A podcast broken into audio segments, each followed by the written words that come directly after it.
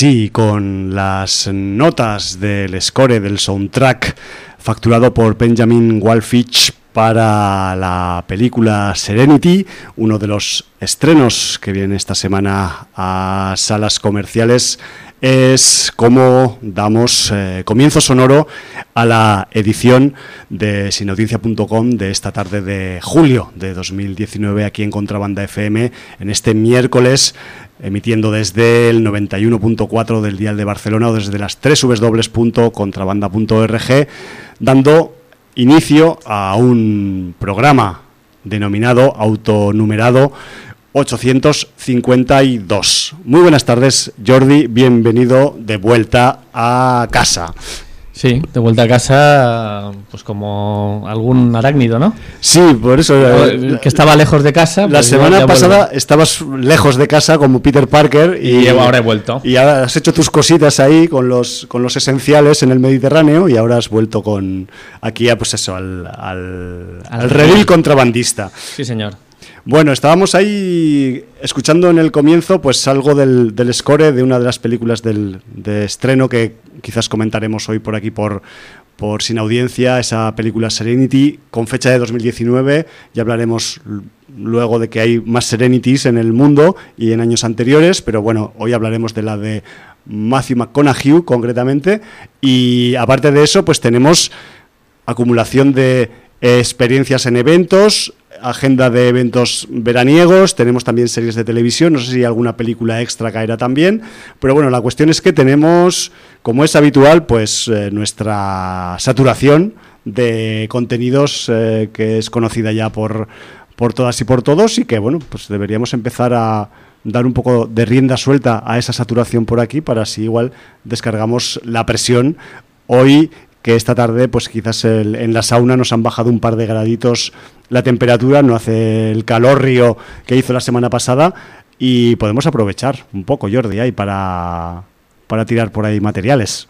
Pues sí, vamos a aprovechar para sacar cositas que tenemos, varias. Y, y bueno, pues eh, vamos a empezar, como no, por el, por el libro de visitas. La interactuación. para interactuar con nuestra sin audiencia como, como es habitual. Eh, estamos, ¿has dicho el número de programa? He dicho 852. Correcto. Sí, ¿no? Es ese. Sí, sí, es Vale. ese. mm, De un 10 de julio. Eso, 10 de julio eso de sí que no lo he 2019. dicho. me lo he Bueno, fumado, eso me lo he ya- fumado. Ya, lo digo yo. Y, y bueno, pues eh, retomamos el, el libro de visitas. La gente ya está un poquito de, de vacaciones y esas cosas. Porque Ya, están todos, ya se han ido a las Islas Mauricio, como poco, como poco. Y quien no, pues está en casa pasando calor, que también es otra, metido en la nevera. es otra opción. Sí, sí, sí. Y, y bueno, el, el libro de visitas, si, me- si me quiere cargar, porque son estas cosas de cuando no, cuando no traigo papel, es que me da una rabia que justo se ponga a actualizar mierdas. Ya, ya, Pero ya. bueno. Los aparatos que a veces andan solos, tío. Eh, pensamos, pensamos que los dirigimos nosotros, pero, Pero va, no, ellos andan solos. Son ellos, sí. sí, sí, sí.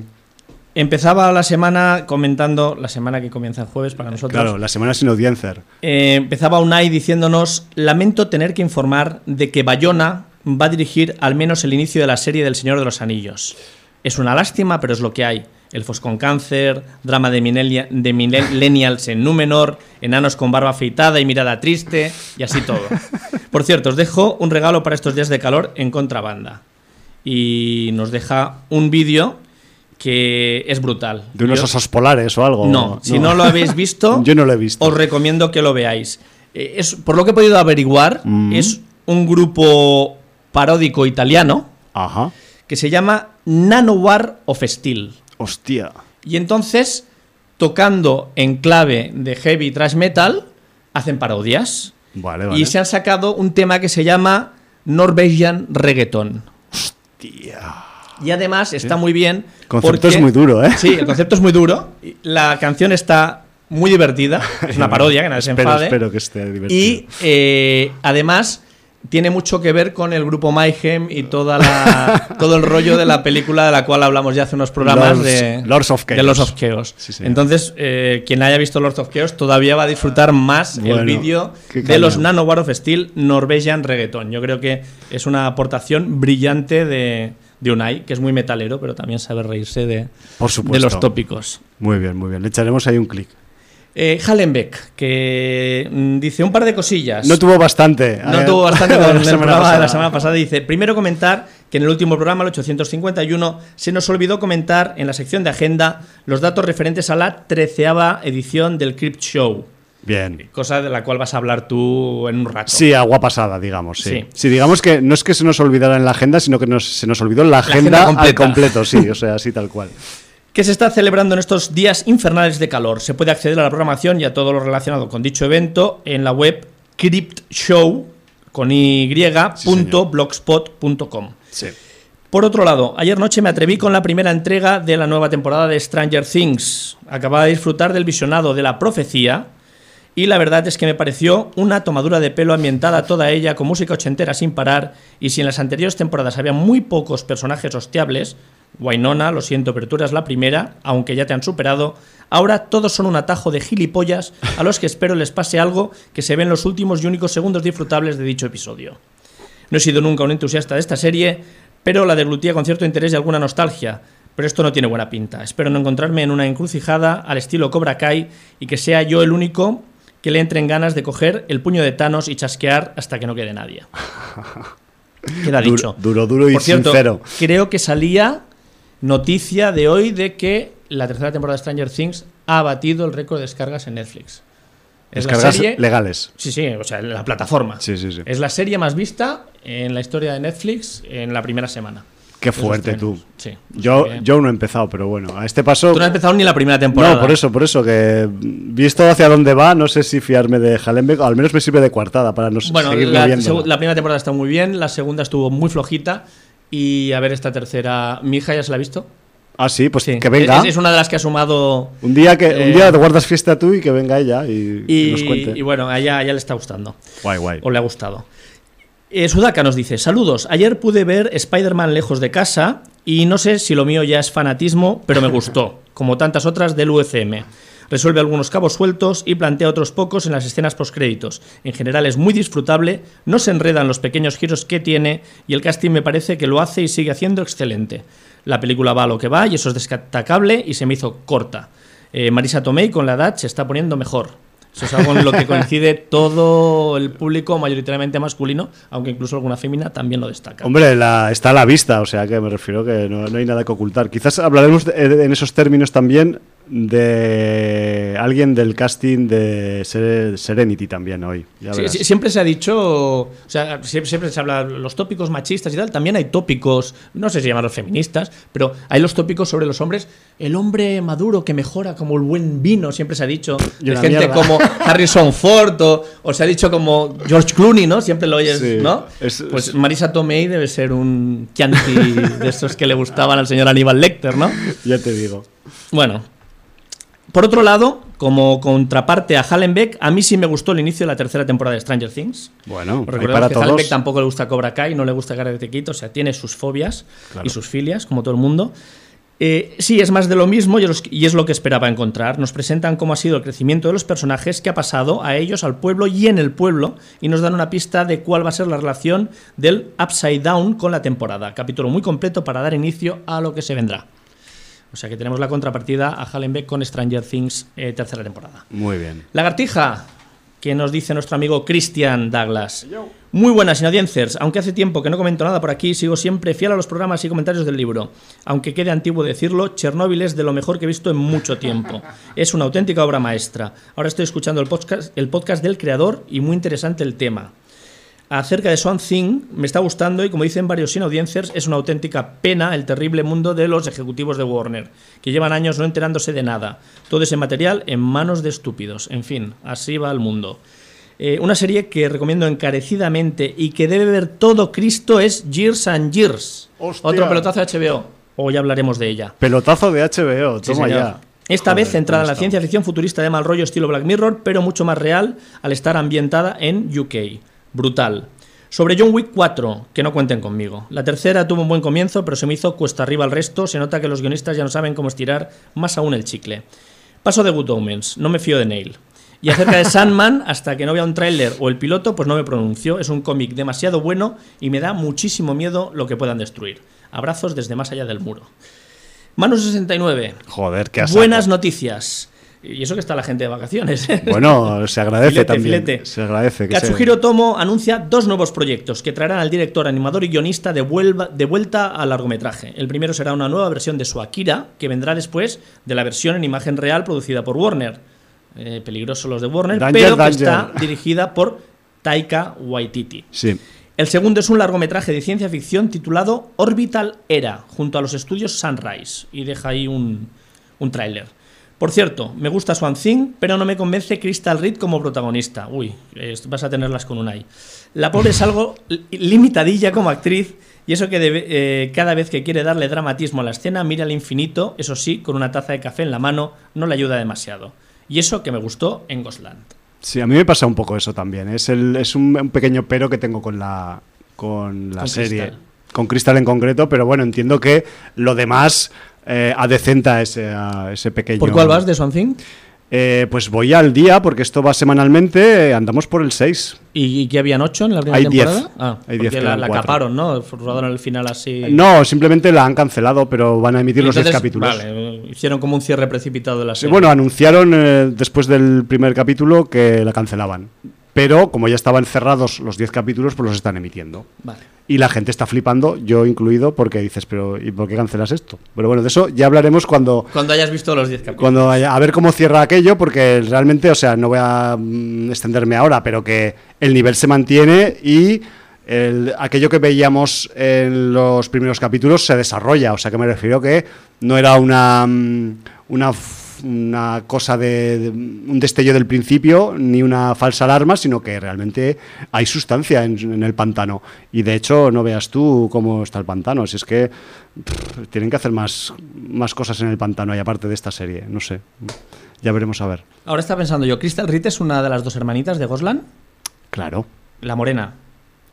la morena. La, bueno, es que claro, hablar de en esos términos de Gosland ya sabes que es... eh, Bueno. sí, pero La sí, es, es la, La escritora. La escritora. La Pues, oye, escritora. a mí en Goslan me pareció que estaba muy bien. Sí, sí, sí, sí, O sea, pero no, este no. queda más convincente. Aquí es que igual mm, piensa que ella está en un eh, inmersa en un mundo rural. Ella era del pueblo originalmente, pero pasa mucho tiempo en la ciudad y en eh, grandes universidades y tal, y como que eh, queda un poco fuera de contexto dentro del pueblo. Pero mm, no sé, yo creo que a la hora le falta un poco de de fuerza a la hora de interpretar. Ya, pero me No parece sé. curioso se que- Está, se está viendo en unos follones muy gordos y parece que a veces que le dé más o menos igual, ¿sabes? Claro, me llama la atención que Manu destaque que precisamente las escenas dramáticas sean las que no esté solventando de una manera brillante, cuando precisamente en Goslan el dramatismo es extremo y ella en las escenas dramáticas está Sí, especialmente pero brillante. Aquí, aquí es que tiene como una especie de, mm,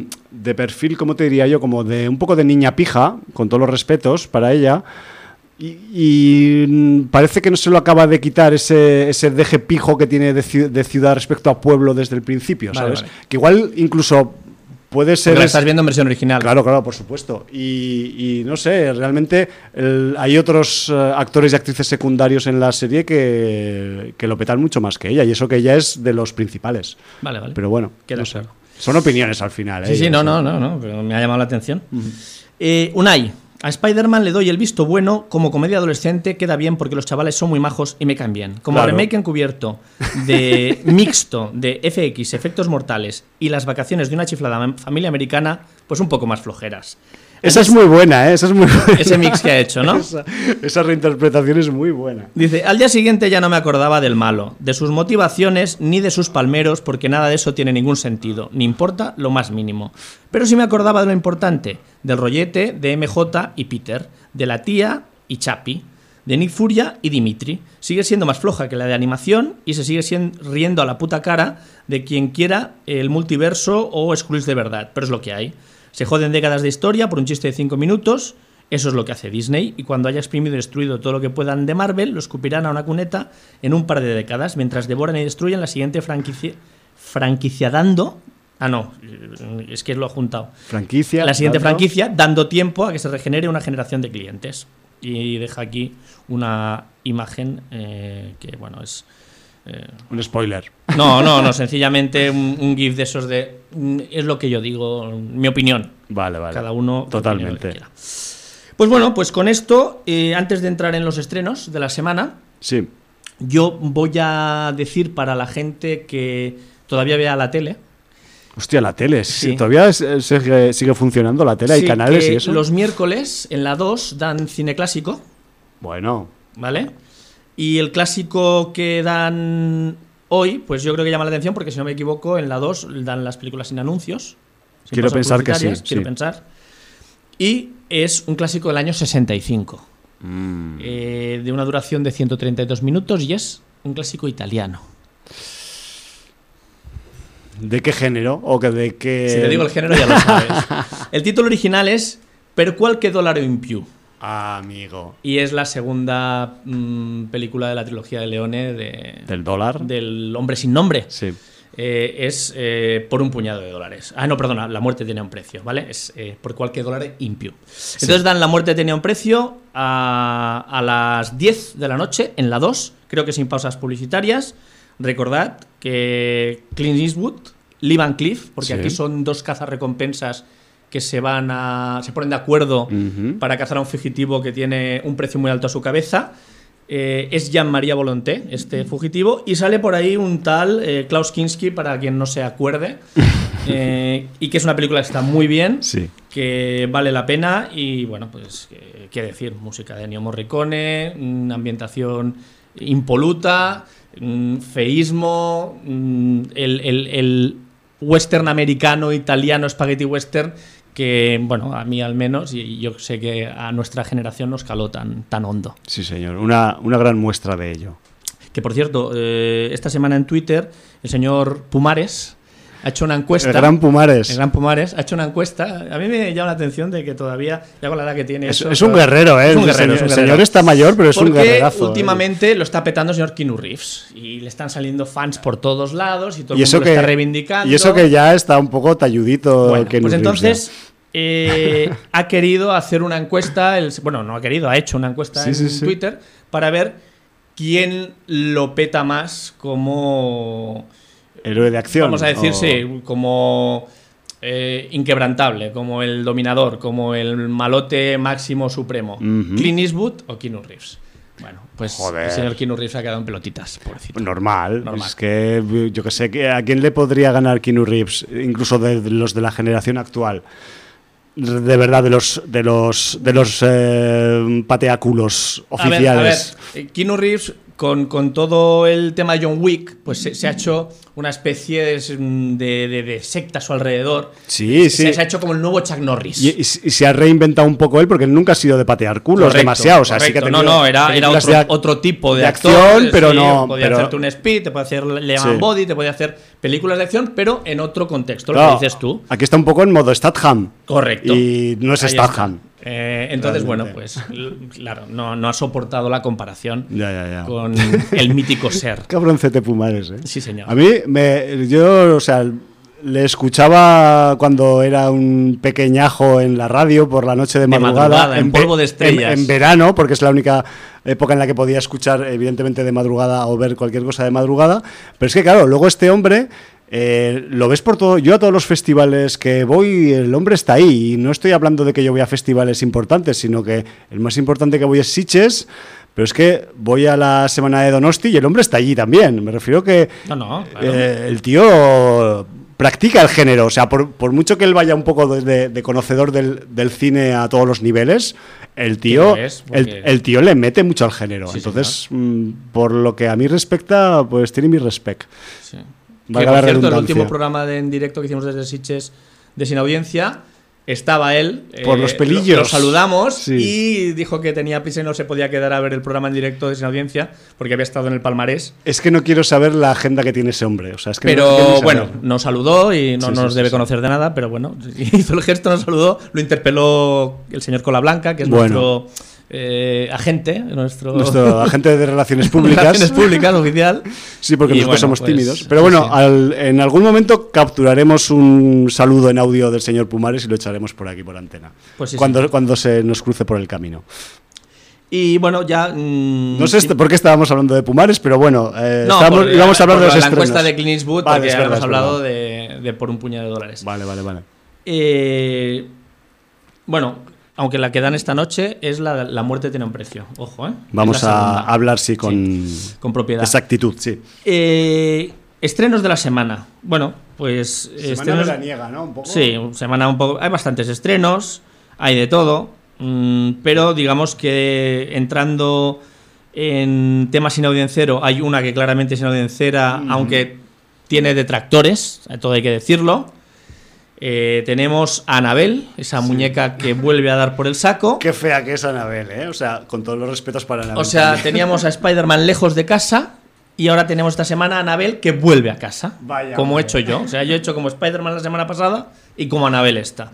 Eh, en este caso, la película la dirige eh, un tal Gary Dauberman. Sí, que ahora que mismo no sé qué yo, tiene en yo- su yo te voy, currículum. te voy Ah, a, pues te voy a por favor. ilustrar porque es un caso curioso el del Gary Doberman que eh, es, es un guionista experimentado que se pasa a la dirección. Entonces esta es su primera película, primera película. dirigiendo, pero bueno, él es un poco el, el creador de toda la parafernalia, universo, Anabel, la monja incluida y ese rollo, todo eso se lo ha inventado él. Más allá de que lo hayan dirigido bien o mal, él, digamos, es el, es el padre de la, de la criatura, ¿no? Por decirlo de alguna forma, pero es que luego también, eh, aunque no sabemos cómo va a ser de- como director, eh, como guionista, también ha estado detrás de los guiones de It 1 e It 2. Que It 2 llegará este, este año con el señor Moschetti. Y luego además es eh, co-creador, es de las mentes que han eh, perpetrado esa serie que sus directivos no quisieron desde el primer capítulo, como es Swamp Thing. O sea, me refiero que es un tipo que, que anda metido en el, en Ha el estado en todas las salsas el tío, Sí, ¿eh? sí, Joder. el tío va picoteando por ahí. Me refiero que a ese nivel guionístico, pues, pues tiene mucha experiencia, pero bueno, a nivel de dirección ya sabes que es un registro diferente y no todo el mundo vale para los dos registros. Pero bueno, ya iremos viendo. Yo es que como me he descolgado del rollo Warren, que esto supongo que tiene- sigue siendo una rama Warren, del expediente Warren, pero... La, la franquicia Warren fue el señor James Wan el que la sí, al principio sí. ¿no? Claro, al menos como... Bueno, sí, aquí yo, por lo que he visto en la sinopsis, siguen saliendo los Warren, que además tienen ese cuarto eh, de las De barbaridades. de que- tesoros, sí, sí. que tener ese cuarto en casa sabiendo que tienes hijos. Y, yo- yo ya lo dije cuando comenté no sé qué película de las pocas que he visto, no Qué sé si fue. Hereditario, igual fue. Eh, claro, me parece absolutamente absurdo, ¿no? Pero bueno. Bueno, pero es Eh, que sí, también- los Warren sigue estando por allí porque Anabel sigue estando en una de esas Vuelve, vitrinas que vuelve tiene a en el casa cuartito. a una vitrina. Sí, sí, Pobrecita, siempre en la vitrina, con lo que le gusta a ella. vitrina, esa vitrina cerrada, que no sabe cómo, siempre sale de la puta vitrina cerrada. Bueno, es que ella es especial también. O sea, parece una muñeca, pero es algo más.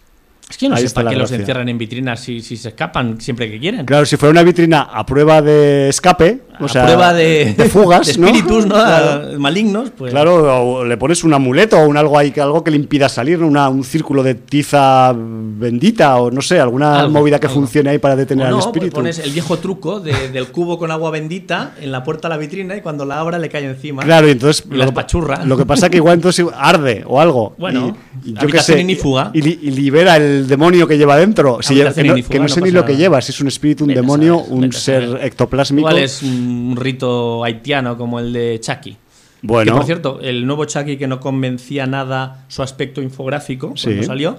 La película, por otra parte, bastante gente que la ha visto me ha comentado que está curiosa, que está mm, bastante distraída y que no está mal. A que ver si la ver, a pesar de que el muñeco es un horror. a ver si la vamos a tener que ver. Pues- yo que no tenía pues ningún igual. tipo de afán en verla, pero. Porque además dicen que es veraniega, Sí, sí, no, y, y de pasar un buen rato. La pinta veraniega la tiene, o sea, eso sí. Igual que un poco pues la Anabel que vuelve a casa. También tiene una pinta de verano esto que flipas. No sé si van a salir tomando el sol a Anabel, pero, pero vamos, de película de verano es.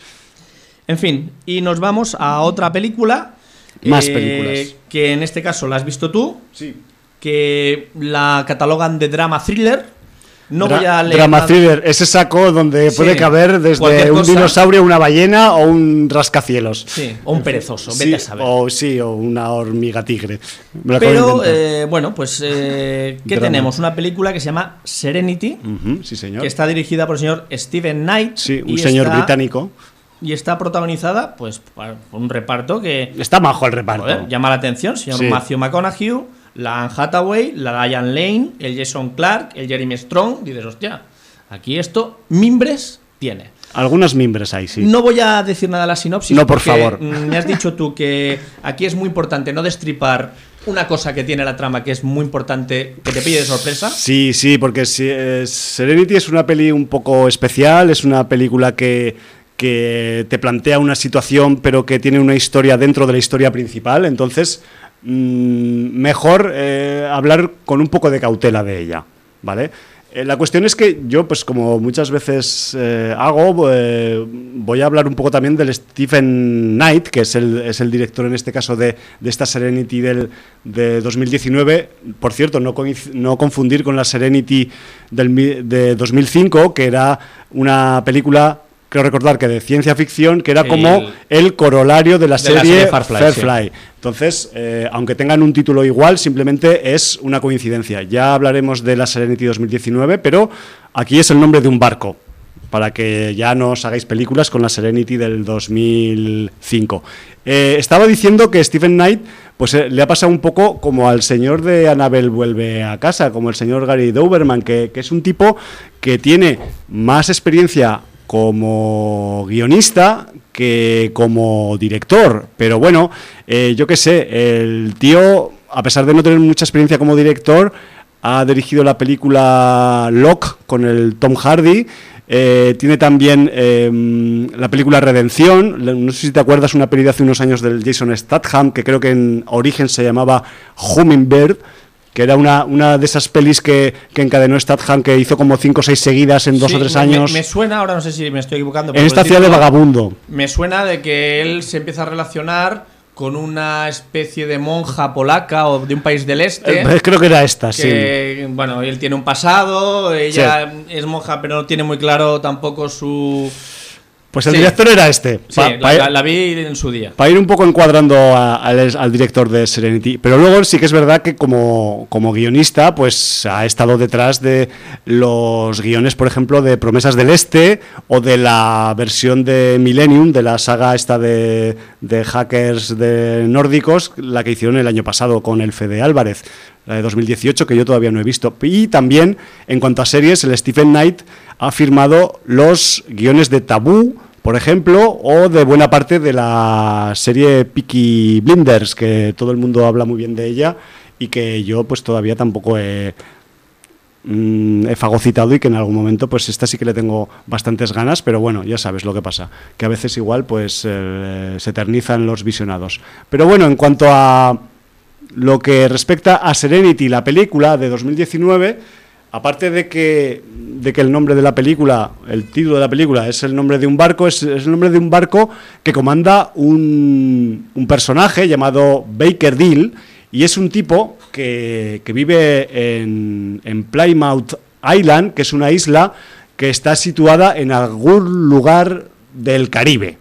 No sabemos exactamente dónde. Más que nada porque geográficamente, por lo que ocurre en la trama, pues eh, Miami está a una distancia relativamente corta de esta isla. Entonces yo he sobreentendido que la acción está focalizada un poco en, el área geográfica de, de Caribe. Y este señor Baker Deal pues se dedica en esta isla pues a, a hacer tours con turistas y llevarlos a pescar peces grandes. Es una zona donde hay mucho atún, mucho pez espada, hay también tiburones, me refiero que es un tipo pues que pilla turistas de estos de pastaca que quieren vivir la experiencia de pescar un o de estar cerca de pescar un pez de esos grande, de esos que se te puede llevar por la borda y arrastrarte al fondo del mar sin contemplaciones y, y bueno, y de eso vive un poco. Lo que pasa que él este pescador eh, que lleva que hace tours para turistas pues está un poco obsesionado porque tiene tiene un fetiche en el mar tiene un tiene una obsesión por pescar a un atún gigante que lo lleva persiguiendo desde hace tiempo. Esto uh, tiene un tufillo Moby Dick muy interesante también en, en la película no que además se le ha resistido y se le ha escapado pues unas cuantas veces, como he dicho, y que además incluso le ha llegado a poner nombre al pez en cuestión, al atún en cuestión, y el atún eh, recibe el nombre de Justice, justicia. ¿No? Pues es ya como personalizar a tu, a tu adversario porque mm, vas a ir a por él y harás al final, o sea, podrás poner tu vida en peligro, incluso echar- echarás por la borda negocios súper suculentos solo por tu puta obsesión de querer pescar a Justice, sí, Moby Dick a saco. Y la cuestión es que este, este señor eh, Baker Deal, que es el, no sé si os lo habréis imaginado, es el personaje que interpreta Matthew McConaughey, pues un día recibe una visita inesperada, una visita que tiene que ver con eh, el pasado de su vida y que además esta visita le propone hacer un trabajo especial por el que recibiría a cambio una buena millonada. Entonces el tipo tiene que tomar una decisión al respecto. Y aquí ya no digo nada más del argumento porque con esto ya tenéis más que de sobra para salir a mar abierto con el McConaughey a pescar atunes. O sea, la propuesta, al menos a priori, es muy interesante. Em, al respecto de la catalogación de la película, hablan de, eso, de drama, thriller. Yo, en esencia, diría que es una película de misterio. A pesar de que es una película que en su mayor parte del metraje transcurre a la luz del sol del Caribe, supuestamente del Caribe, eh, es una peli que en sí misma pues es, un, es, es misterio puro y duro. La cuestión es que en algunos momentos también ese, ese misterio principal pues quiere coquetear con otros subgéneros como el sexy noir, o sea, como el cine negro, un poco con componente erótica o sexualizada. No sé si os acordaréis de, de, películas ochenteras como Fuego en el Cuerpo o de este rollo, o Nueve Semanas y Media, pues un poco más Fuego en el Cuerpo que Nueve Semanas y Media, porque Nueve Semanas y Media de, de noir tiene poco, más allá de que es un drama encubierto. ¿No, ¿No, hubo en los 90 una del Bruce Willis que era El calor de la noche o algo así? No sé, esa, es, la, de, the, Hit of the Night es otra, pero bueno, no, sé. Pues no se llama un título parecido. Pero bueno, Orquídea Salvaje, o bueno. La cuestión es que el, la, la, película Serenity, pues sí que igual en algún momento quiere eso, avanzar, quiere meterse un poquito en el rollo del, del noir con componente pseudoerótico, pero no se queda más que en un coqueteo. Realmente, mm, ya hablaré de, su, de la valoración, pero, pero realmente mm, quizás debería haberse desarrollado el guion más en ese aspecto y, al final no se ha hecho. Eh, y luego también, eh, aparte de este, de este componente un poco noir que tiene... Eh, que ver con un poco también de la parte del, erotismo del, noir, también tenemos... Perdona un momento, el color Ah, el color de la noche. con la Jane March. Vale. Sí, esta creo que sé cuál es, pero no me acuerdo de la película. 94. No, debe ser muy buena porque no me acuerdo más que del título. Bueno, se tuvo mucho el tema de que era un thriller con componente erótico. Sí. Ha habido muchos en la época 80, eh, principios de los 90, pero bueno. Instinto básico. Incluso podríamos hacer un, especial de, Incluso no, no, no, no entra. Es más género que que thriller erótico, pero incluso el corazón del ángel tendría algo. Totalmente. ¿Eh? Sí, sí, sí, sí. O sea. Acarreó el fin de la carrera de Lisa Bonet. Qué pena también. Cuántas penas en la historia del género. Pero bueno, estaba hablando Jordi que aparte del sexy noir, y ahora lo voy a decir definitivamente ya, hay también un componente, ese componente del que hablábamos antes, guionístico extra, de otro género, que además irrumpe en la historia como algo bastante extraordinario, del que no debemos hablar mucho y que no podemos decir nada porque es un grave peligro de spoiler, y que además, pues, eh, digamos que le da el toque especial que tiene esta película, porque si esta película es especial es por ese toque de género que tiene extra envuelto en la historia que os he comentado un poco como argumento y que, y que además, a ver, como como componente original, pues es bastante original. Lo que pasa que parece ser que eh, no sé qué, es lo que ve la gente en esta película, pero a mí me ha parecido bastante atrayente visualmente. Me ha parecido que el resultado final es bastante original. Mm, incluso eh, me parece que su orientación como película no es una película para gran público para estrenar en, salas comerciales, pero bueno, ahí está. Y la cuestión es que, eh, pues eh, yo he leído por ahí algunas críticas en Internet de otros usuarios, de otros visionadores de esta película, y realmente casi todo el mundo la pone a bajar de un burro, la pone fatal. Y no entiendo por qué, porque realmente yo creo que sí que hay un buen trabajo actoral, hay un guion original, hay una situación, eh, una un encuadre geográfico también original en, la historia y además, pues bueno, aunque sea haciendo similitudes muy a grosso modo, esta película podría ser, Jordi, tranquilamente una especie de capítulo extendido de Black Mirror. Y no voy a decir más de ese componente de género que tiene, ¿vale? Especial.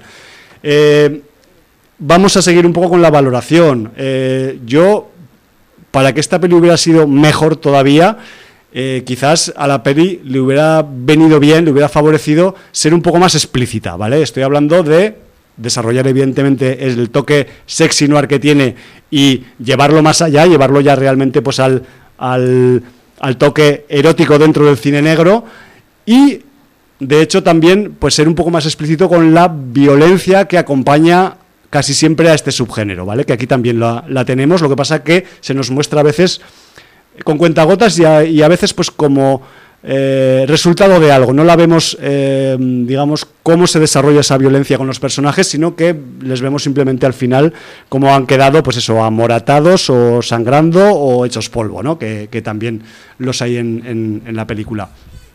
Y luego también, pues eh, yo creo que hacer, ya puestos a hacer algo original y que, y que no sea para todo el mundo, apto para todo el mundo, como, como me parece que es esta película, pues realmente un poco más de sustancia en este sentido que os hablo, tanto de violencia como de sexinuar, pues realmente no le hubiera ido nada mal, porque mmm, yo creo que la peli hubiera pasado ya a ser una peli eh, más o menos visionable y disfrutable a ser una peli que podía haber sido incluso de culto, ¿vale? Pero no vamos a hablar de a esos niveles porque mmm, la peli no da para tanto, tampoco vamos a ser exagerados. La peli se disfruta, insisto, incluso cuando ya te descubre esos secretos especiales que tiene y además eh, sigue manteniendo su dosis de tensión hasta el final, hasta que se acaban los créditos y ya os digo, no es una maravilla, pero es original y al menos yo la vi con agrado. De hecho, la he visto hoy, o sea que la tengo bastante reciente.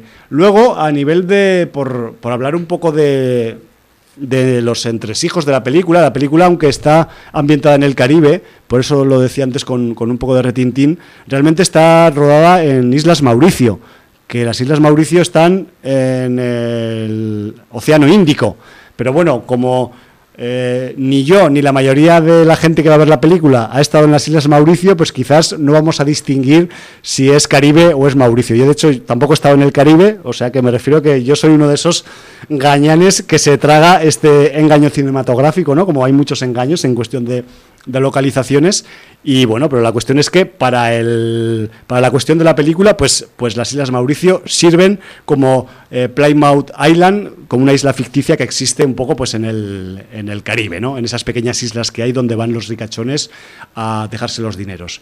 Y Quería hablar también un poquito del, del reparto, porque ya hemos dicho que está el Matthew McConaughey, que últimamente desde hace ya un tiempo pues está eh, especializando en personajes un poco esquinados y el que tiene aquí es el, el, el marinero pescador eh, Baker Deal, pues aquí no lo es menos, me refiero que es un tipo que, que se pone fino de ron, que tiene sus amantes en el puerto, que es un tipo que que si se tiene que encarar con un cliente y perder el negocio que tiene, se encara y pierde los ingresos económicos. Me refiero que es un es lo que podríamos decir con muchas comillas un poco picha brava el hombre, ¿no? Y, y me refiero pues que, que, él está ahí en ese en ese puerto caribeño y, y, a, su, a su manera y, de, y a su forma pues es un poco pirata el hombre también, ¿no? O sea, como personaje.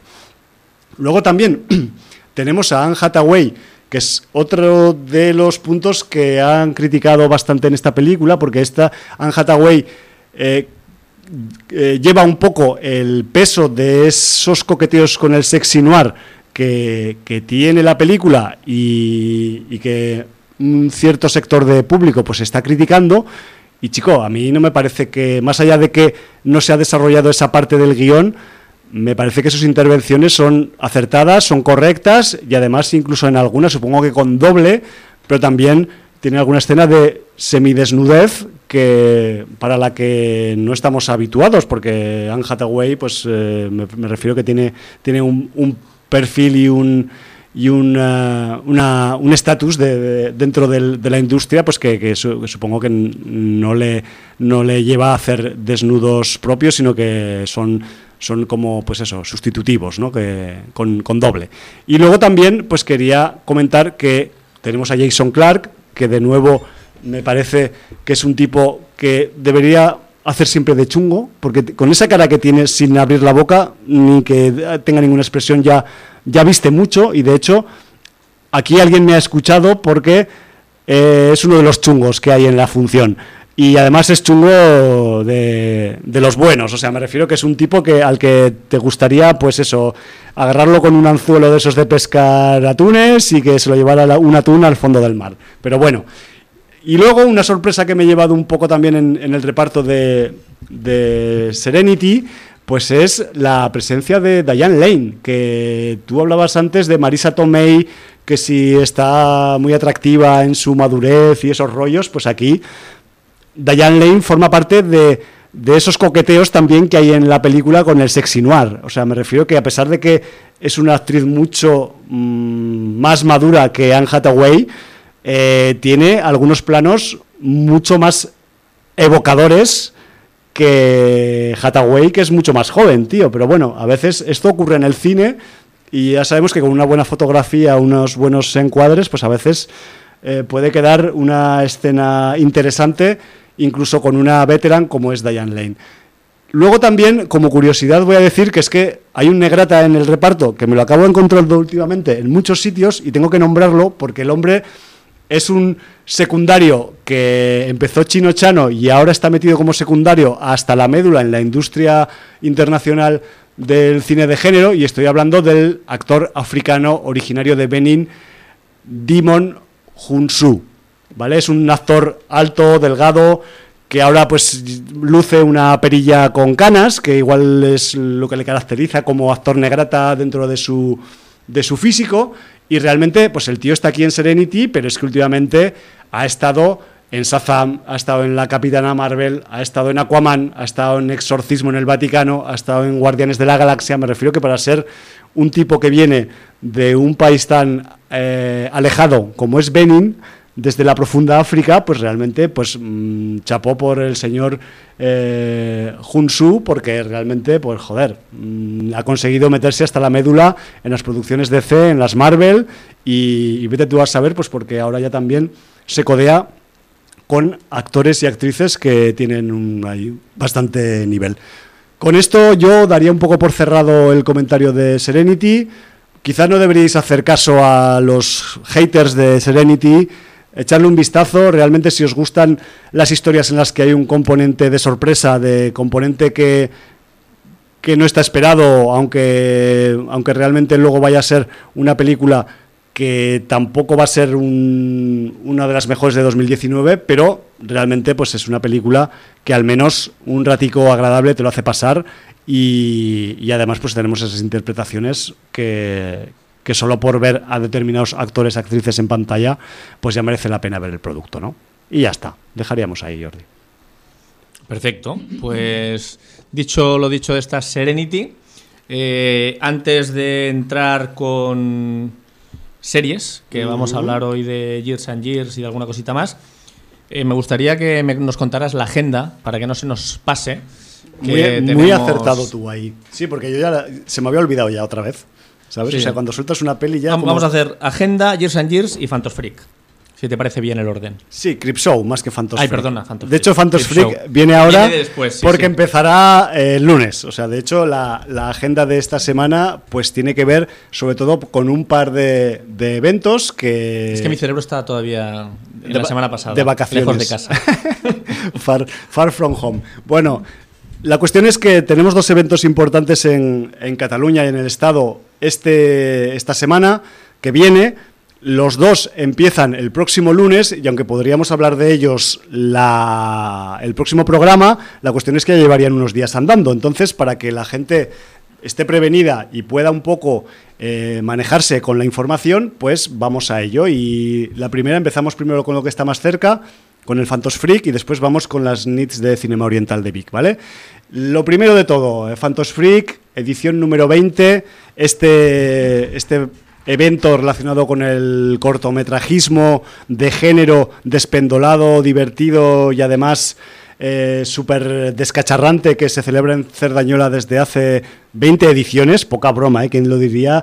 Eh, Rafa Dengra, cuando empezaste a hacer esto, que, que acabarías haciendo una edición número 20. Pero bueno, enhorabuena lo primero y que la próxima edición de Phantos Free, que empieza el próximo lunes 15 de julio, se prolongará hasta el viernes 19 de julio y que sepáis que toda la información de proyecciones de conciertos que hay como calentamiento antes de las proyecciones, que también hay un concierto cada día de lunes a jueves, los tenéis reseñados en www.fantosfreac.com y además os diré que eh, la ración de cortos de lunes a jueves, porque el viernes se proyectan los ganadores, evidentemente, pues va a estar compuesta por nada más y nada menos que 10 cortos por día, por ración. O sea que me refiero que quien asista al parque del Turonet, que es un parque de Cerdañola que está muy cerca andando de la parada de la Renfe de Cerdañola, o sea, no hay puta excusa para no ir al, al Freak, pues que sepáis que os meteréis entre pecho y espalda, si asistís cualquier día, un concierto y 10 cortos. Aparte de eso, decir que, no sé si lo había dicho en algún momento, pero es un evento gratuito, que es al aire libre, que estamos en verano, que hace chafugó, socarrina, caloret, pues iros a Cerdañola, que además está un poco para fuera de Barna y hace siempre más fresquico que en la urna, la urna crematorio esta de ciudad donde vivimos. Eso por un lado.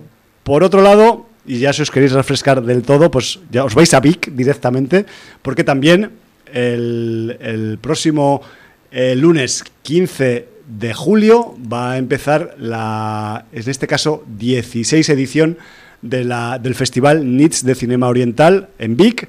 Eh, durará, eso sí, un poco más que el Phantos Freak. El, festival siempre suele durar una semana, de lunes a domingo. Entonces, la duración es del 15 al 21 de julio. Y que sepáis que la información toda bien detallada y de, pases, de homenajes, de retrospectivas, de visitas de actores y actrices orientales que van al, festival, pues los tenéis en la página oficial del, del, evento, que no es otra que esa mágica dirección que una vez alguien del Festival NIS de Cinema Oriental decidió coger para ellos y que es tan buena como cinemaoriental.com. Ahí está. Con eso mmm, tenemos la agenda preparada, no quiero entrar en detalles tampoco de qué cortos, qué largos se van a poner, que la gente entre, se documente, que mire los días que puede ir o asistir y de hecho pues podéis ir incluso a tiro fijo porque incluso en Phantos Freak han publicado la lista de cortos que se van a, a proyectar cada día, o sea que no hay excusa para no ir en esta edición número 20 al Phantos Freak o en la edición número 16 al Festival NITS de Cinema Oriental. Down. Eventos que son importantes, vuestra asistencia es muy importante porque la continuidad de estos eventos, que son los que dan vida a futuros cracks del género, pues eh, si no tienen apoyo realmente... Bueno, y, vamos a decirlo, o sea, el, el Phantos Freak se muere de éxito. O sea, no, no, sí, lo, por ideal ¿eh? es que goza de, excelente salud, pero que la gente no deje de asistir a estos eventos porque es muy importante. Pero, por ejemplo, podemos, podemos refrescar este comentario que haces ahora cuando hablemos del Crip Show. Vale. Vale, porque ahí sí que igual a mí me gustaría que, fuera más gente al Crip Show y no va tanta gente como a mí me gustaría. Pero bueno, ya lo hablamos luego cuando hablemos de las series, si acaso. Pues eh, vamos a pasar a hablar de, esta serie. HBO se ha quedado sin su gran caballo de batalla, que era Juego de Tronos. Pues menos mal, ¿no? Y, claro, dice, pues, oye, habrá que meter caña. bueno, ¿y, qué ha metido? Pues ha metido Chernobyl, ha metido Doom Patrol, ha metido la segunda temporada de Big Little Lies, eh, y, se saca también esta nueva serie de la BBC que se llama Years and Years. Eh, ¿qué tenemos años y años sería, ¿no? sí, señor. Esta es una serie que ha sorprendido a mucha gente. Eh, yo voy a intentar contar lo mínimo del argumento sin pronunciar ciertas palabras clave, que si leéis algunas sinopsis por ahí o alguna crítica, a lo ah. mejor os quitan sorpresa. Y es importante que os llevéis sorpresas porque ya el cierre del primer capítulo es brutal. Es una miniserie con continuidad de seis capítulos de la BBC. Está creada por el señor Russell T. Davis, que es el guionista, creador y codirector de la serie. Y que a lo mejor, eh, así a priori, no suena el nombre de este galés. Eh, que bueno, que ha hecho ha sido el creador y guionista de series de mucho éxito como Queer as Folk, eh, Bob and Rose, fue el que se encargó del regreso de Doctor Who 16 años después, Ya ves. primero dándole el papel de Doctor Who a Christopher Eccleston y después a David Tennant, o sea, fue eh, el, el- el- el que estuvo detrás de la temporada, las temporadas donde estuvo David Tennant haciendo de Doctor Who, que fue uno de los, yo no soy seguidor de Doctor Who, pero para quien sí lo es, dicen que fue uno de los mejores momentos del Doctor Who. Eh, David Tennant, al que hemos tenido recientemente en Good Omens, Sí. está por Prime Video, porque ahora, ahora hay que saber en qué plataforma está cada puñetera serie, ¿no? Bueno, o en el internet todas, ya sabéis. Y bueno, pues el señor eh, Russell T. Davis eh, coge y se saca de la manga este Years and Years. ¿Qué, qué nos encontramos con, con Years and Years? Bueno, nos encontramos Gran Bretaña en la actualidad eh, y nos ponen en el seno de una familia británica un tanto disfuncional, que es la familia Lyons.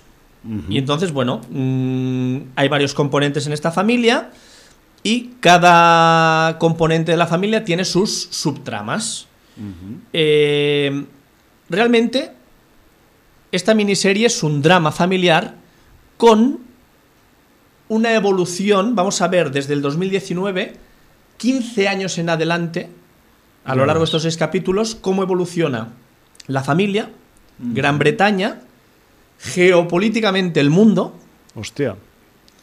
de una manera distópica, con un avance tecnológico importante que afecta bastante al ser humano, con lo cual tendríamos un componente Black Mirror. ¿Eh? El señor Charlie Broker, también británico, pues tiene, tiene su influencia. sí, sí, sí.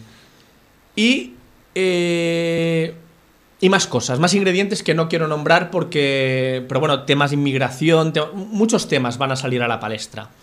Entonces, eh, este núcleo, esta familia Lions, va a permitir desgranar todos esos temas y irlos metiendo dentro de, de la acción con muy buen sentido, un poco de vértigo, porque los capítulos empiezan a discurrir a mucha velocidad. Ya Yo he visto los tres primeros de los seis, pero me han dicho que el, el señor Davis logra controlar esa estampida de cinco capítulos para cerrar un capítulo, un sexto capítulo brillante, con un gran colofón de, de- de la miniserie. ¿Quieres decir que hay muchas subtramas o hay mucha Hay información mucha- lanzada? muchas subtramas, mucha información. En, en cinco capítulos pasan 15 años, con lo cual. Claro, claro si- si eh, quieres aprovecharlo- Si quieres contar Oh. muchas cosas, eh, pues hay un poco de vértigo en Claro. esa narración. Sí, sí, sí. Pero la serie está bien conseguida, muy bien llevada, tiene un gran nivel actoral. eh, siempre que, que estamos con actores británicos y actrices británicas, pues tenemos un nivel muy alto. Y fuera de la familia hay un papel primordial que, eh, en el cual tenemos a nuestra querida Emma Thompson, Joder. que, que hace de lo que en principio se ve como una tertuliana, sin pelos en la lengua, que dice inconveniencias, que No. la tienen que censurar porque dice lo que piensa. Una periodista atrevida. No, más que una periodista, no, no- no se sabe bien quién es. Es un personaje que lo invitan a las tertulias porque es polémico. Vale, vale. Pero va ganando cierto favor del público porque eh, es capaz de decir, por ejemplo, que le importan una mierda los problemas del- de Israel. Y la gente que esté muriendo allí, que a ella lo que le importa es que tiene una madre en silla de ruedas y no puede ponerla en la mayoría de los eh, transportes públicos que hay en Londres. Ya. Entonces, con esta. eh, con este salir en la televisión y estas referencias, acaba entrando en política. Y se convierte en la figura del político populista que tanto hemos Ya. visto en los últimos tiempos Sí, sí, sí. eh, en tantos Me ámbitos. Me suena, me suena. Sí. Y es, es un personaje que va a ir ganando protagonismo a lo largo de la serie, de los capítulos. Eh, decir que luego en la familia pues tenemos eh, diferentes eh, actores, algunos bastante conocidos de la sin audiencia, como el señor Rory Kinnear, que era el monstruo de Frankenstein en Penny Dreadful. Sí, tenemos al señor Russell Toby, a Jessica Hines. Hay un elenco pues bastante diverso y todos están a, a un gran nivel. Eh, como he dicho, la tecnología va a tener, un poco en plan Black Mirror, un papel muy importante en la serie, el componente tecnológico, sobre todo en una de las hijas del señor eh, Rory Kinnear. Ujú. ¿Vale? Eh, vamos a ver también mm, temas económicos. Claro, estamos hablando de un drama distópico, Sí. ¿vale? Porque hablamos de un futuro próximo, pero que todavía no ha sucedido. El problema es que es una distopía factible que te pone un poquito los pelillos de punta. Probable. Bastante, por tu mirada, bastante probable. Voy a hacer un pequeño spoiler. Venga, va. En los primeros, Estéis capítulos, en los primeros capítulos de la miniserie ya se sabe que el señor Trump ha sido reelegido cuatro años más.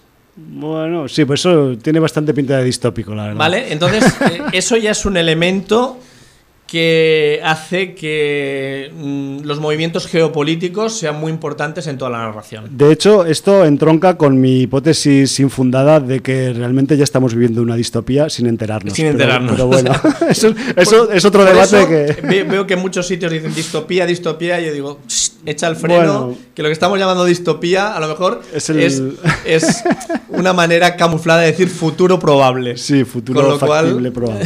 Vaya tela, sí, sí. Estamos- nos reímos, pero es muy preocupante. Problemas, Sí, ¿vale? señor.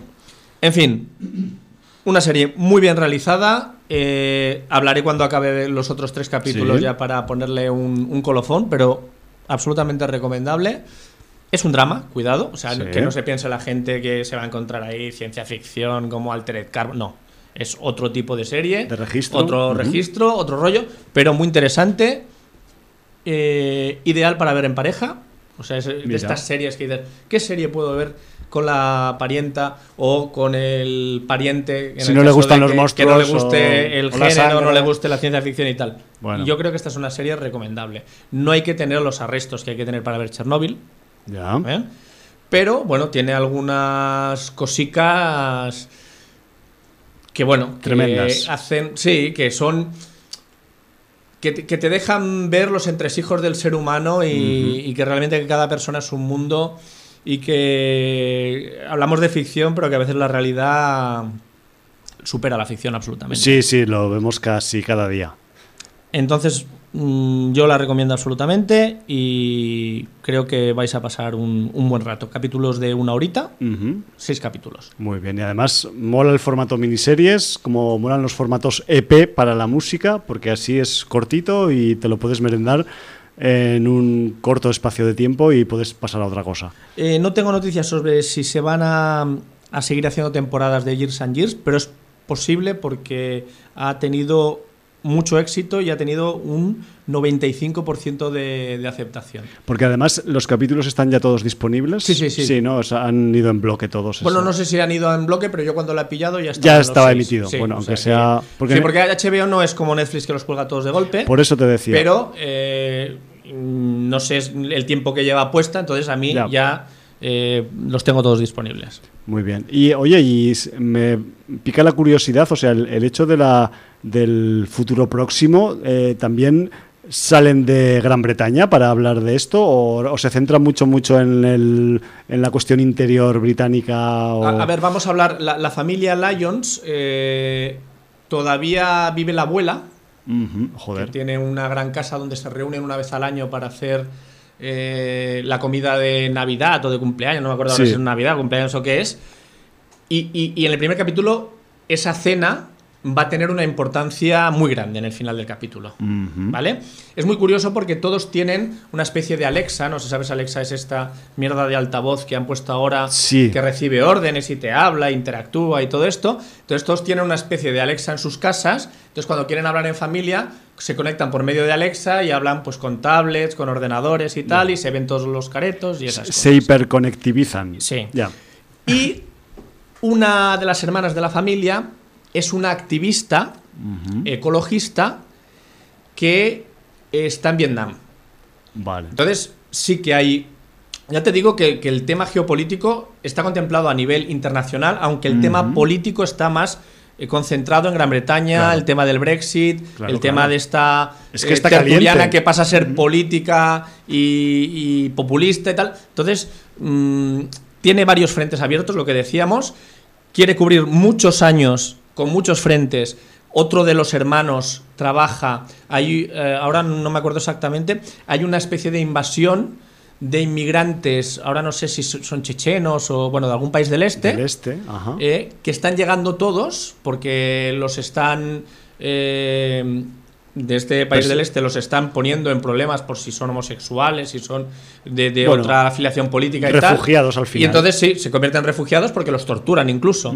Entonces están llegando todos a Londres y entonces uno trabaja en eh, una especie de, de- de campamento de refugiados que se ha tenido que hacer en Londres en contenedores. Y, y para administrar a esta gente y darles cobijo y, y ver si se pueden integrar o no, o darle la residencia o, o lo que sea. Entonces, Percal, percal. aquí tienes otro, otro punto de conflicto con el tema de la inmigración. O sea, eh, que es un drama, pero que, que toca muchos hilos sensibles de la complejidad actual de la si- situación sociopolítica de Europa y también a nivel mundial.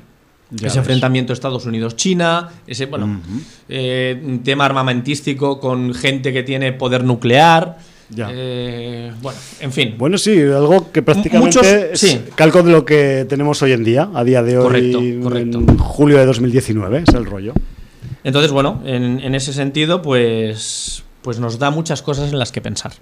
Muy bien. Oye, pues eh, yo en- enlazando con, HBO, que yo no sé si será HBO quien traiga la, la serie precuela de Juego de Tronos, pero leí hace poco algunos datos del señor eh, gordo George R.R. R. Martin en una entrevista en la que mm, avanzaba algunos detalles sobre cómo sería esta serie precuela de, de Game of Pero Thrones. está hablando ya directamente de la serie televisiva. O sea, Sí. las novelas las sudan. Bueno, su- supongo que tendrá sus esclavos escribiendo y no, no le gustará cómo las están acabando y los estará tachando los, los capítulos. Yo qué sé, tío. Eh, entiendo que esto, como no depende tanto de él, pues igual por eso avanza más. ¿Vale? Él siempre da su visto bueno y, y supongo que es, la producción va para adelante. De hecho, en teoría ya la preproducción está bastante avanzada. La cuestión es que los estos datos, que algunos han ido saliendo por ahí en comentarios de, de redes sociales o en, otros momentos periodísticos y tal, pero bueno, como que en esta entrevista se ha condensado un poco todo lo que ya se sabe de, esta precuela de, de Juego de Tronos, ¿no? Y, lo primero que, que se habla en la, en la entrevista es que, eh, pues, eh, que nos vamos como 5.000 años antes del momento de Juego de Tronos, o sea, 5.000 años hacia atrás en el tiempo, a esa era llamada la, la era de oro de los héroes, o algo así, traducido del inglés, y además que en esa era, pues, los, los siete reinos que tendríamos en el eh, Juego de Tronos estándar, pues se pueden haber convertido con el, con, con el retraso en el tiempo, pues en, en unos cuantos más. No sabemos cuántos, si serán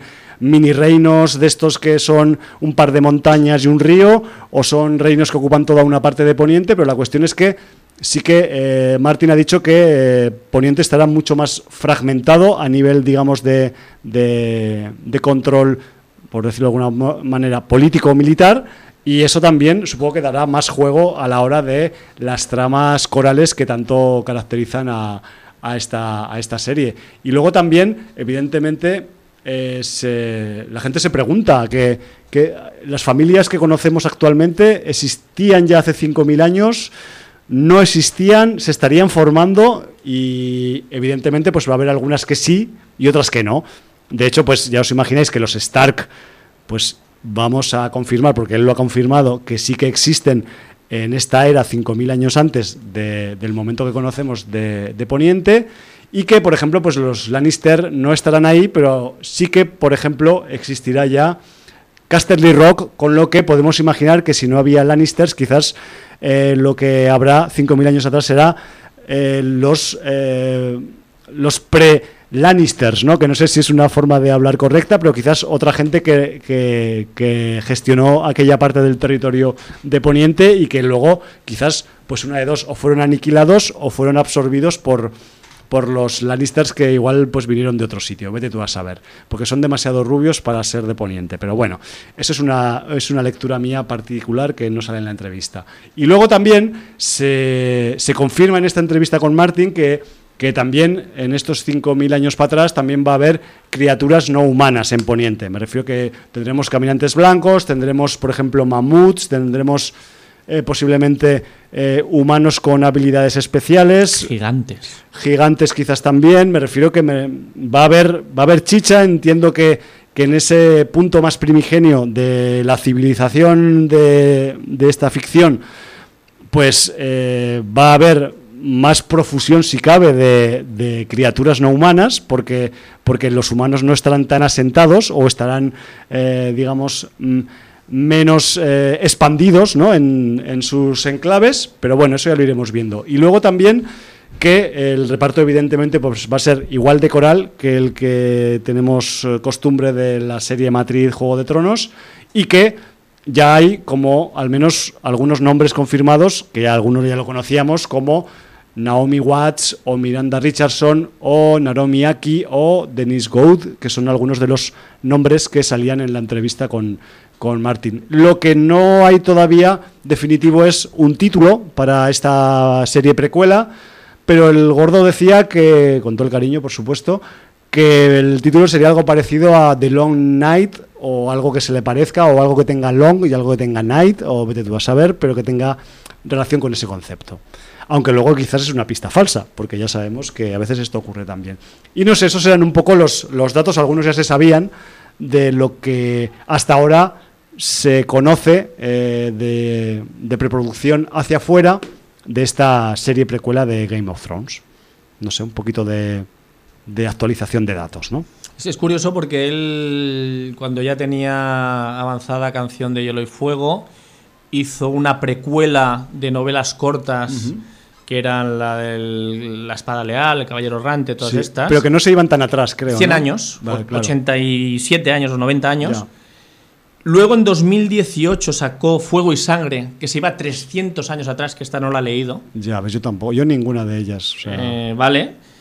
Y eh, ahora se va 5.000 años atrás para la serie televisiva. Espero que no se hayan equivocado los de la entrevista y hayan puesto un cero de más. Pero bueno, entiendo que no, sí que, 5.000 años, cuando sí- existía la magia y sí que los dijeron dragones que se y- iban a ir muy para atrás. Entonces, quiero pensar que 500 es mucho, pero igual no tanto. No ¿no? sé. 5.000 años de 5.000 historia, años eh, es como volver a las cavernas de Poniente, prácticamente. No lo sé. Bueno, Yo me imagino veremos, veremos. una época rollo romanos o rollo así, civilizaciones de. Todavía que no tienen tecnología, ¿no? No sé. Tecnología de analógica. Bueno, los romanos tenían.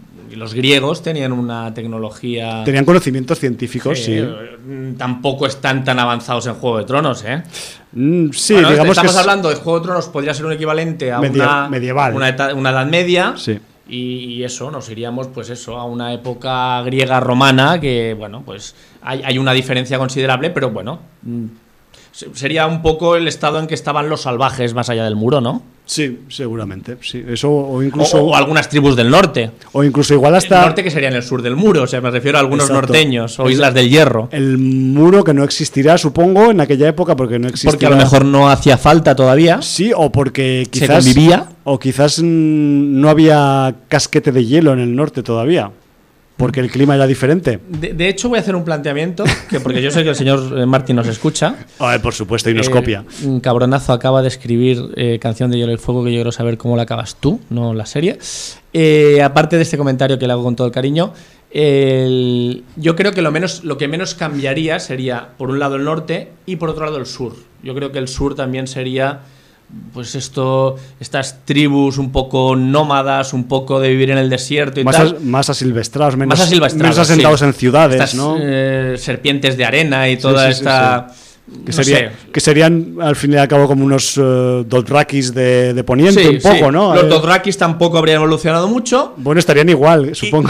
Y, y realmente la evolución es solamente eh, lo que es eh, Poniente, lo que es Westeros y lo que sería Claro. eh, la Edad Media más reflejada en, en el centro del mapa de, de, esta, de esta canción de Hielo y Fuego, de Hielo y Fuego, de este Juego de Tronos. ¿no? Sí, yo imagino que igual que, que pasa en el mundo actual, o sea, en, nuestro mundo, en la, en la tierra en la que vivimos nosotros, que no sé qué número de Marvel es la, la- en la, que- que nos toca vivir a nosotros, pero eh, seguro que eh, por traslación en el mundo eh, viejuno de, de esta serie precuela, quizás haya también alguna civilización avanzada en el este, al respecto de lo que pueda haber en Poniente.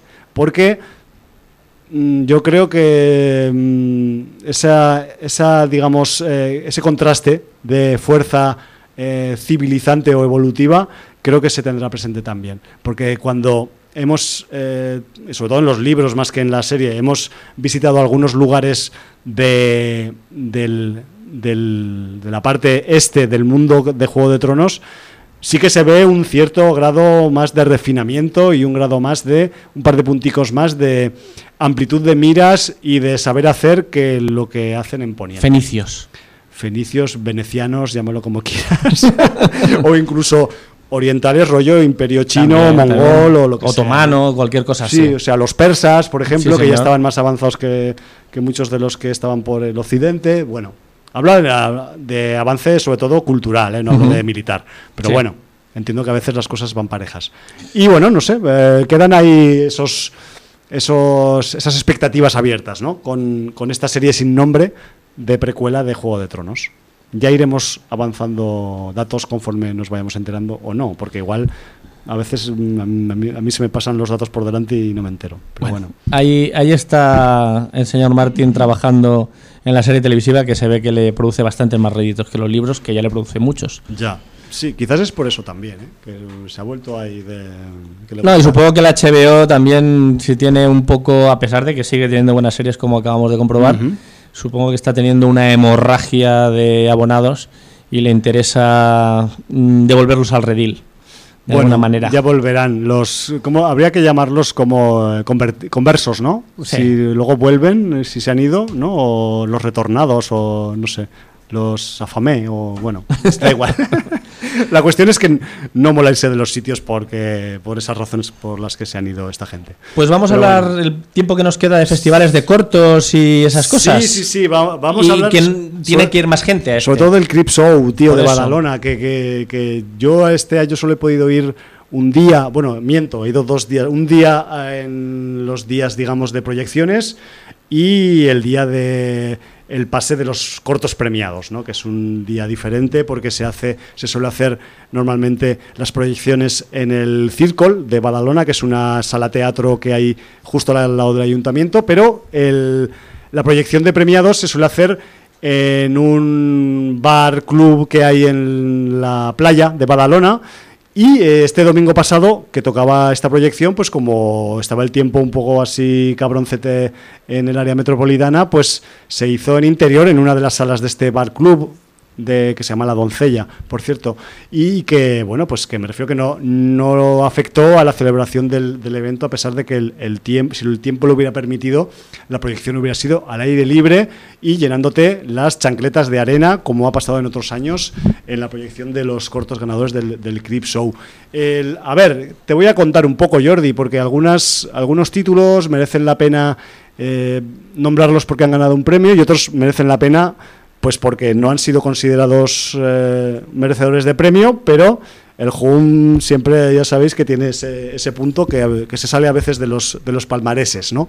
Pero bueno, eh, vamos a decir que encabezando este año 2019, en esta edición eh, del Crip Show última, la edición número 13, el- la cabeza de los premios gordos se la han llevado algunos cortos europeos. El primero de ellos, el, que se ha llevado el premio Sierra Circular, que es el premio más gordo que tiene el Crip Show, eh, se lo ha llevado un corto de Bélgica, de Bélgica, pero que de la parte flamenca, ya sabéis que Bélgica es como dos países, que a veces igual asociamos demasiado Bélgica a la parte francesa, pero luego está la, la parte flamenca, que hablan un poco raro, un poco como los holandeses. Y bueno, pues el corto que ha ganado este año el Crip Show se, se hace llamar Muil, en el idioma de los flamencos. eh, Fauces se puede traducir al idioma mm, castellano y es un corto de- dirigido por el señor Jasper eh, Brankenk que ya tiene un nombre también más de Holanda que de, que de que eso, que de los balones, ¿no? Y, este corto, pues es un corto así de estos así oscurillo, que tiene un puntito un poco enfermizo, es muy serio, muy sobrio, muy misterioso. Tenemos a un, a un currante en, un- en una residencia geriátrica que tiene una afición especial, afición sexual especial que mm, quiere desarrollar, pero que no sabe cómo, porque no conoce mucha gente que sea como él, y al final pues eh, consigue contactar con alguien que le puede eh, ayudar en su, en su filia, perdón, y, y realmente pues el corto nos eh, hace acompañar a este, a este señor, a este joven, en busca de cumplir sus fantasías más oscuras. Y el corto, pues realmente pues, genera una gran... No voy a contar mucho más del argumento, ¿eh? no penséis que os voy a decir cuál es la, filia del, del, protagonista, porque para eso tendréis que ver el corto. Y de hecho, de eso voy a hablar, de la filia, porque aunque la ambientación y la atmósfera que crea muy es, está muy, muy acertada y realmente pues tiene un, un ambiente bastante oscurillo, del suspense cercano al terror, Mm, habitaciones oscuras que no se sabe qué es lo que hay al fondo, aunque oyes unos ruidos de cadenas y cosas que, suenan ahí.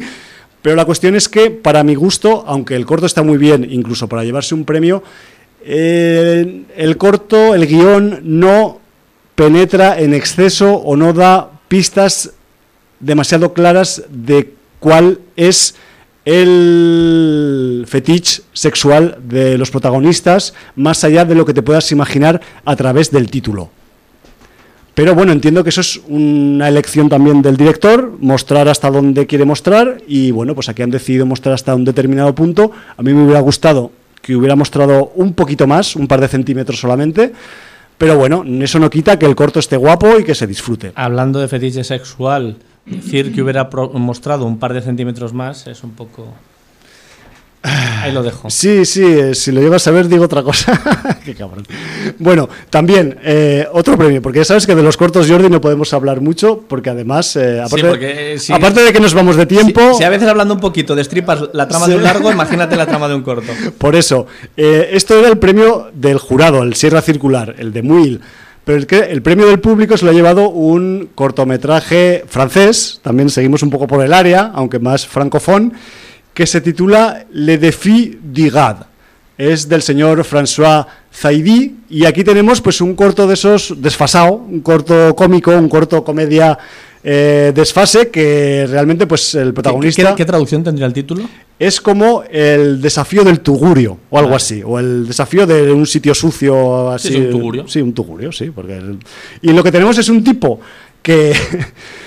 que va bebiendo mientras conduce, un señor así de un poco vejete, se mete un piño con el coche, sale indemne y, y se da cuenta que ha llegado a un sitio, a una señal de informativa donde eh, marca un bar que se llama Le Paradis, el paraíso.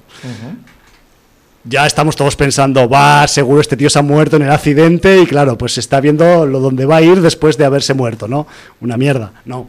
Va a Le Paradis, que no deja de ser un bar de carretera un poco fuera de la, de la carretera principal y... La teta enroscada.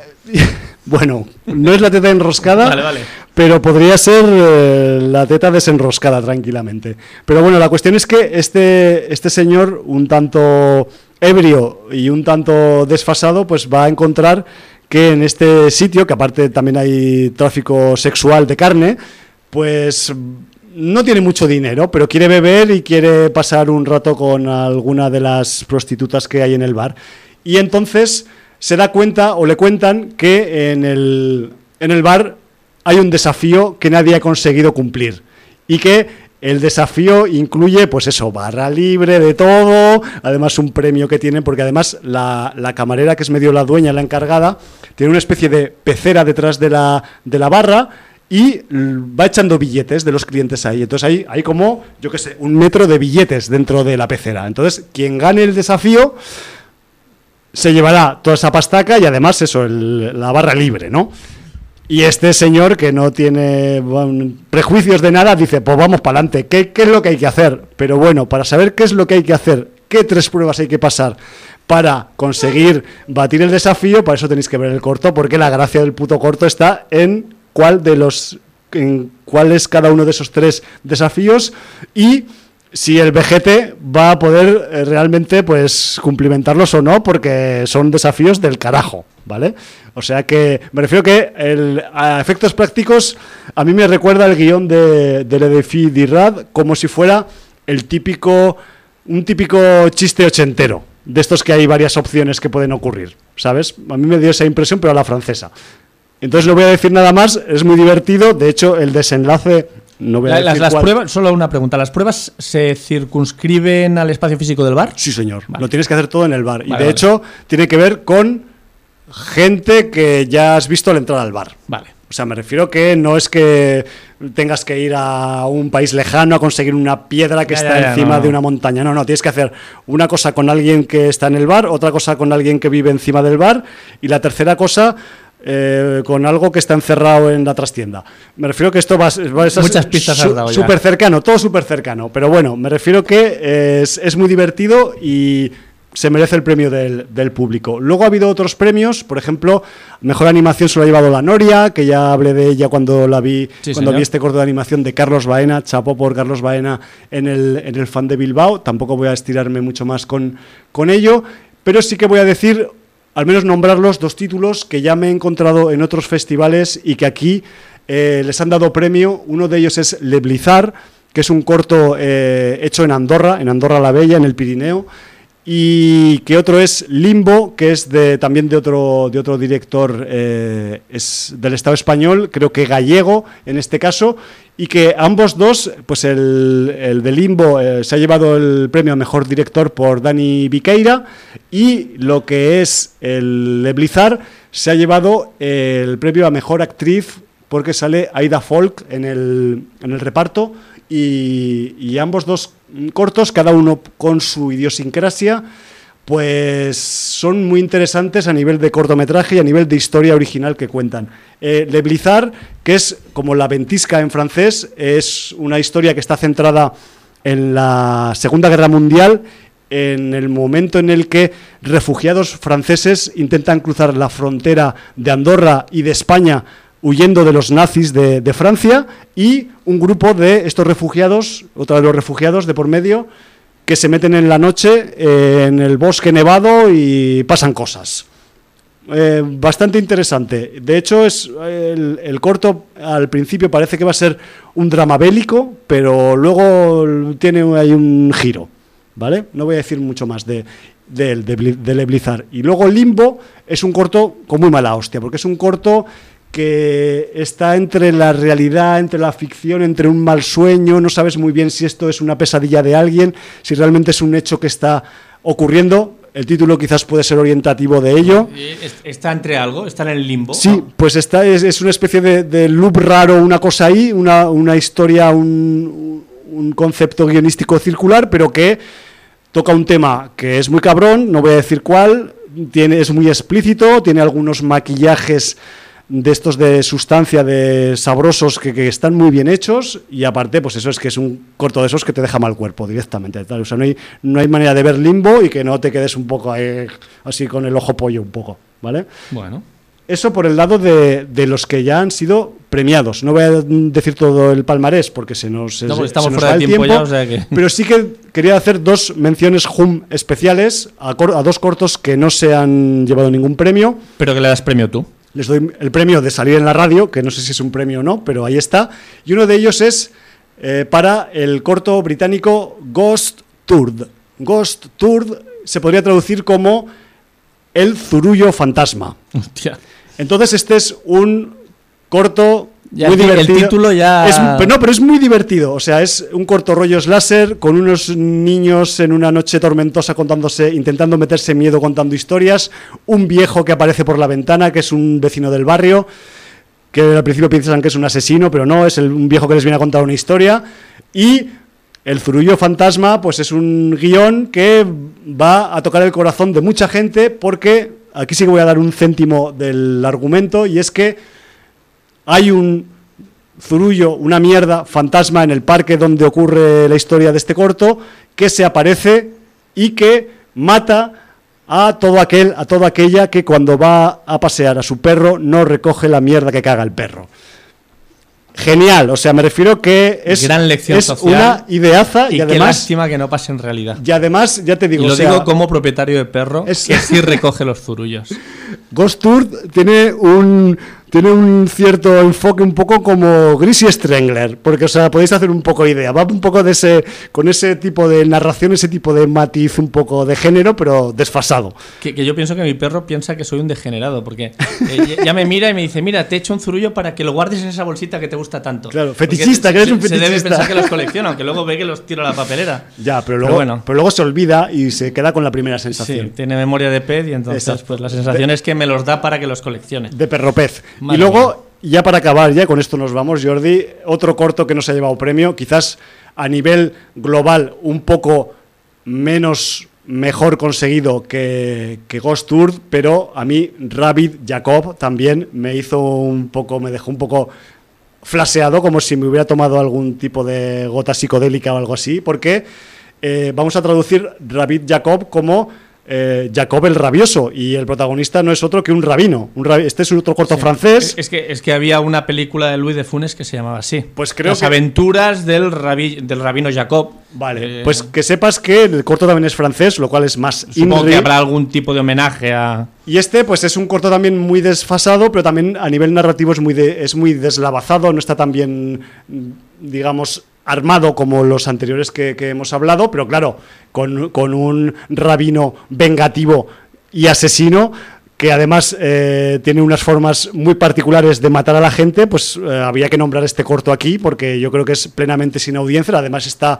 eh, traspasando tabúes y cuestiones religiosas y cuestiones de que muchas veces no s- mucha gente no se atreve a tocar y aquí la manosean y las y las exprimen y las y las tocan con manos sucias además y bueno y además hay un componente sexual bastante alto dentro de Rabbit Jacob porque además el, el rabino de las narices aparece para vengarse de alguien en medio de un rodaje de, de, peli porno en un almacén eh, de mala muerte que, que se lía ahí una pajarraca que flipas. O sea, me refiero que, aunque sea solo por el grado de desfase, de vuelta de tuerca, de, de ida de olla que es, merecía un poco nombrarse también en sin audiencia este Ra- Rabbit Jacob. Y con eso ya, yo creo que lo dejamos, tío. Sí, más que nada. Aunque sea por esta semana.